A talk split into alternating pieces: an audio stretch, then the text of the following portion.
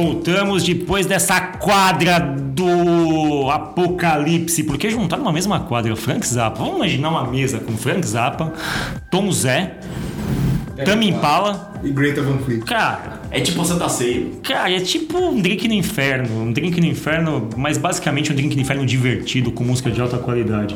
Nico, voltando na sua pergunta, cara, não, a gente não tá preparado. E eu vou dar uma informação, vou dar uma informação pessoal minha, assim. Não uma informação, uma posição. Eu acho que a gente não tá preparado e a gente é uma cambada de demagogo no meio corporativo. Porque a gente busca inovação, mas a gente não tá preparado para ver inovação, cara. Se alguém entrar com uma cueca por cima da calça aqui, ninguém vai falar que é o super-homem. Vão falar, vai para casa, meu amigo, você tá louco. Então, assim, a gente, no final das contas, busca pelo novo, mas a gente tem pouquíssima disposição de, ao ver o novo, aceitar o novo, porque a gente não tem referência estatística, matemática, é, a gente não tem referencial que justifique que aquilo vai dar certo. E a gente precisa de conforto, a gente precisa de segurança quando a gente vê uma coisa nova, e a gente precisa ter minimamente a garantia de que aquilo está dentro de um padrão que vai ser consumido. E a gente entra na sociedade do algoritmo. Os algoritmos, o que, que eles são? Eles são, obviamente, anabolizantes de comportamento. Você tem um comportamentozinho, você tem lá suas pegadas e suas migalhas digitais digitais, o computador decifra aquilo e te dá mais alimento que você quer. Ele reforça teus hábitos. Então, se a gente tem uma sociedade que reforça aquilo que eu já gosto, que ela sabe que eu gosto, qual a disposição que a gente tem para colocar uma coisa nova nesse processo? Pequena por isso que as grandes mudanças culturais, as grandes mudanças tecnológicas, é, por mais que a gente queira dizer o contrário, a gente tem, óbvio, olho para trás, eu vejo a Apple e falo, nossa, a Apple fez uma disrupção violenta. Essas mudanças são microscópicas, porque elas dependem de um elemento crucial nessa equação. O outro lado tem que aceitar, e o outro lado vive numa zona de conforto. O cliente, por mais que ele queira buscar coisas novas, ele não está disposto a pagar por coisas diferentes daquilo que ele já provou e já viu o valor.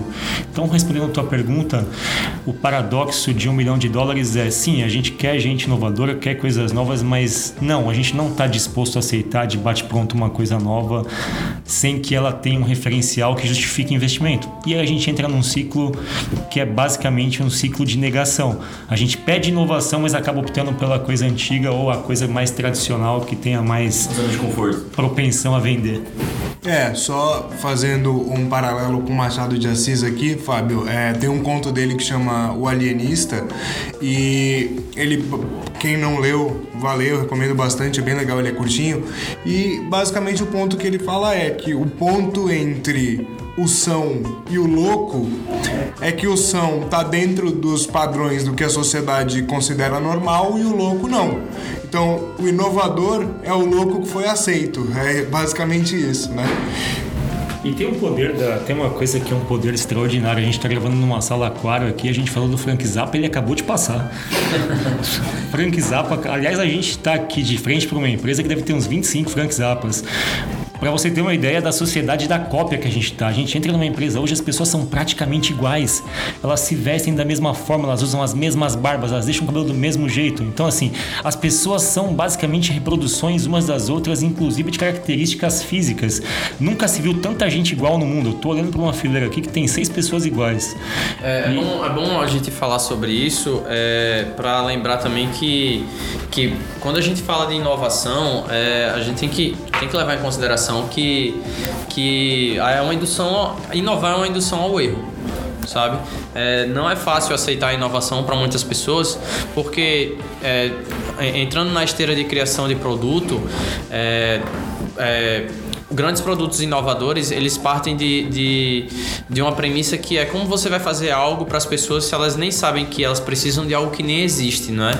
Então, assim, a, a, a, assim como é difícil a gente conseguir alcançar esse que é o santo grau da, da da criação de um produto, é, também a gente tem que levar, levar em conta a dificuldade que o, o, o, o gerente ou o, o, líder da, da, de uma equipe de inovação tem em aceitar que ele vai precisar é, é, esperar que, que, que, que o processo é, caminhe até da, é, começar a dar frutos para ele e nesse caminho vai vão ter vários fracassos até che chegar ao, ao consenso do, do, do, sucesso, né? Então, assim, nisso acarreta é, é, uma questão financeira, porque, querendo ou não, alguém vai ter que, que sabe... Bancar e Exatamente. Risco, né? Correr esse risco. Tem uma questão moral também, que é a de aceitar o risco, aceitar a inovação, quebrar processos culturais já vigentes, sabe?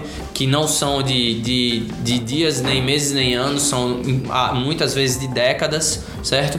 Então é, é só para a gente lembrar que a imitação ela faz parte do processo de inovação, mas é, é, não ficar nessa zona de conforto de ficar apenas imitando produtos de, de outras pessoas não vai tornar você um criativo que inova. Você tem que saber, é, é, é, assim como, como os caras que utilizaram os samplers do, do, do Amen Brother pra, nas músicas deles, nós também, como, como, como criativos e como desenvolvedores de produtos, temos que entender que, que que a gente tem que andar nessa esteira de, de acerto e erro para poder a gente inovar e criar novas coisas. Não é porque a gente imita que a gente não tem a responsabilidade de criar é, é, é, novos produtos, tá bom?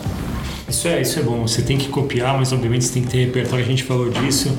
E eu não sei se tem uma estatística disso, mas Boy falou muito de errar e a gente, tá, a gente é muito avesso ao erro, né? Imagino que a venda de band-aid, metiolate deve ter caído ao longo do tempo, porque na minha época era comum a gente ralar joelho, cortar o supercílio, bater a testa, abrir um rasgo e tal.